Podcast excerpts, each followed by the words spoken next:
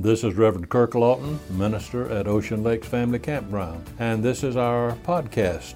Our prayer is that this message may enrich your life as you find God especially meaningful to you.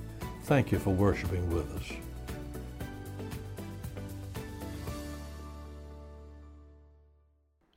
Once, when Dr. John A. Redhead was asked to speak for a week at a certain college, he met with a group of students in preparation for that week, and he asked them for their advice concerning the themes which he should be speaking about.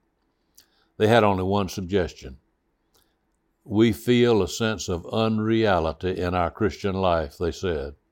Please tell us how to find God real. There was once an elderly person who came to talk with a minister, and this person said, I'm facing a crisis in my life, preacher. I never paid much attention to religion, but now I need something stronger than myself to lean on. And yet I cannot seem to make contact with God. I do not know where to look for Him. I can't get my hands on Him. So I'm coming to join the church and see if there's anything here to help. When the great poet Robert Browning was asked what sentiment expressed in his poetry best represented his deepest convictions, his answer was this I am very sure of God. I fear that we are not very much like Robert Browning. We're more like the elderly person and, and those college students. We need to know God better to make Him more real there's no better way that we could do this than by making a commitment that this year ahead, 2023, is going to find in us a sincere, deep search toward finding God in a more real, personal way.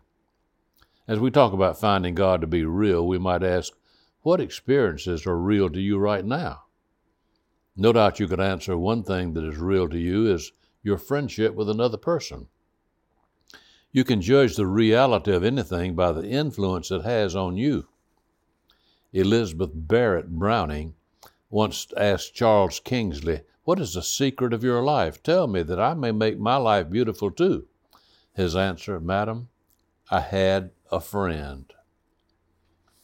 If you'll take a backward look at your life, you'll find that the things that you cherish the most are things that have been added to your life by your friends. Whether that friend is your mother or father at home, or uh, maybe a roommate in college, an associate in business, a neighbor in the community, or by a friend in church or in school.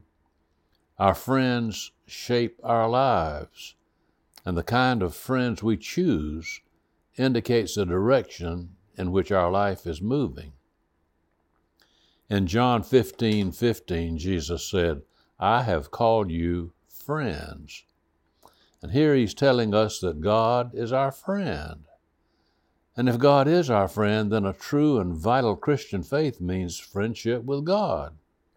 This awareness can be the beginning point of getting to know God better. This gives us something we can lay hold on.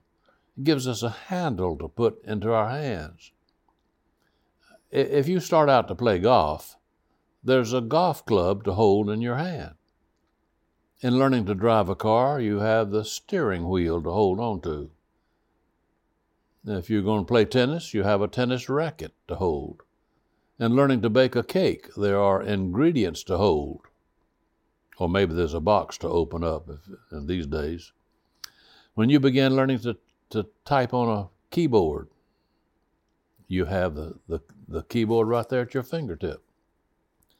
When you start to learn how to be a friend with God, what do you have in a practical way that can help you? Where is that that you can hold on to? If you accept the idea that real Christian faith is friendship with God, then you have in your hands a good handle by which you can begin and get moving. If your faith means friendship with God, then the same laws that govern your relationship with your friends will apply in your relationship with God also. So, what are these laws of friendship? Let's look at them in just a few minutes. First one I want to mention is the word association. The friends who are most real to you are the ones with whom you associate the most. Many years ago, when I was in college, I had a friend who was about as close to me as a brother could be. He and I shared the same interests, likes, dislikes. We had several classes together. We went places together. We enjoyed being in each, in each other's company. We even got a job and worked together for a time. And after we graduated from college, I went to the seminary. He went into military service. He was stationed at Fort Bliss in El Paso, Texas.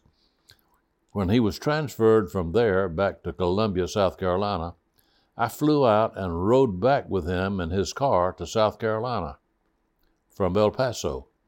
But before we came straight to South Carolina, we took a swing up to Northern California, then down south, and then headed east. About a two week trip, just stopping every other day or so at a motel or driving through the night, alternating driving. A true friend. As the years passed, I became settled in my first pastorate and here in South Carolina. This friend of mine also married and began making his home in a, in a city in northern part of this state. And for several years, we would see each other maybe once a year. Then it may be every three, four, five years. But now, I haven't seen this friend of mine in probably 15, maybe 20 years. I still count this person as my dear friend. His influence on my life and my life influence on him are not as marked, though, as they once were. I share this with you simply to illustrate the truth of the law of association, which says that if two people are to be real to each other, they must take time to be together. This is also true in a husband wife relationship. When the husband never plans to spend time with his family, or when the wife is so busy doing other things in the church or community, the relationship between husband and wife is bound to deteriorate. The same thing is true in regards to parents and children. If we don't spend time together, then we have nothing upon which to build stronger relationships. And you may be saying, well, preacher, that's fine as far as earthly companions or friends are concerned. But what about the application in relationship to God? I've never actually seen God with my physical eyes. Well, this is not necessary for this truth still to apply. Charles Jefferson once said, I feel as if I know the Apostle Paul better than any man who ever lived. Well, how could that be true? Here's a man living in our day who has never actually met the Apostle Paul. In fact, 20 centuries separate these two men. Well, let's allow Jefferson to explain how he feels this way. He said, I made Paul my daily companion. I read his letters over and over. I read everything I could find which has ever been written about Paul. I have thought about him and talked about him. So now I feel as if I know Paul better than I know any other man who ever lived. This law of association in your friendship with God can be fulfilled, even though you've never actually seen God with your eyes. If you want to get to know George Washington, what do you do? Get a book and read all you can about George Washington. If you want to get to know God better, what can you do? Get his book and read all you can about how he works, how he moves, how he relates to people of days gone by, and how he still will relate to you. You say you feel that you know more about current events in the world today than you do about God? Do you know more about people on some afternoon soap opera? Do you know more about which football team is in the playoffs? Do you know more about which player is the star quarterback or tight end or whatever the position is on the football team? Do you feel that you know more about the words and deeds of a man called Joe Biden or Donald Trump? Than you do about God's workings? Well, this is only natural for many when most of us spend our time reading the newspaper or watching TV than we spend with God and the pages of His book, the Bible. Those who make a place for the Bible in their schedule of reading usually show marks of knowing God far better than those who do not spend such time. Another way in which we can fulfill the law of association with God is by talking with Him through prayer. Somebody once asked a little boy if he said his prayers every night. Little boy said, No, sir. Some nights I don't want anything. Prayer, in its truest sense, is not placing our order with God. It's rather a way of getting into a proper alignment with God and letting Him guide and control our emotions, our feelings, our attitude, our hearts. Some people feel that prayer is a dull routine that has to be endured or a spiritual discipline which we have to cultivate when it's really a bore. Actually, prayer can be vital. And we, as we get to a place where we love talking with God in prayer, we find that our prayer time is all too short. It's a joy, a thrill to spend time alone with God. Association is the first law of friendship. If you want God as your real friend, you need to spend time and associate with Him. Now, let's move quickly on to the second law of friendship. That's the word expression. We're so made that no thought, no feeling, no impulse is fully ours until we have expressed it. One person expressed this truth this way the more frequently the expression, the more full the possession. Some grammarians tell us that if we come across a new word and we use it three times, then it's ours. It's part of our vocabulary. If you if you're like most of us, though, you hear a new word and you never try to work it into your vocabulary. It's just a word maybe you understand, maybe you don't understand, but it never really becomes ours until we have used it, till we express that word in our conversation. Now, that truth can be misunderstood, of course. One fellow in college heard that if you use a word three times, it's yours. So he said, Dolly Parton, Dolly Parton, Dolly Parton. one, one of the basic laws of friendship is this law of expression. How do we express our friendship? you know it's better expressed in deeds than only in words. The Christmas gift you gave shows your love. The cake you baked for your neighbor brought the two of you closer together. The visit to that sick person showed that you really care more than words ever could. A mother who continues to care for and sacrifice for an invalid child grows to love that child more and more. The death of such an invalid child is seen not at all as so much a relief from a burden of care. No, rather, it's a real heartbreaking loss. Why is that? It's because the more a friendship and love is expressed, the closer are the ties between two people. As you perform deeds of kindness for your friends, your love for them is going to grow. By the same token, as you give expression to your friendship for God and kindness to His children, then He becomes closer than breathing and nearer than hands or feet. So there are these two laws of friendship association.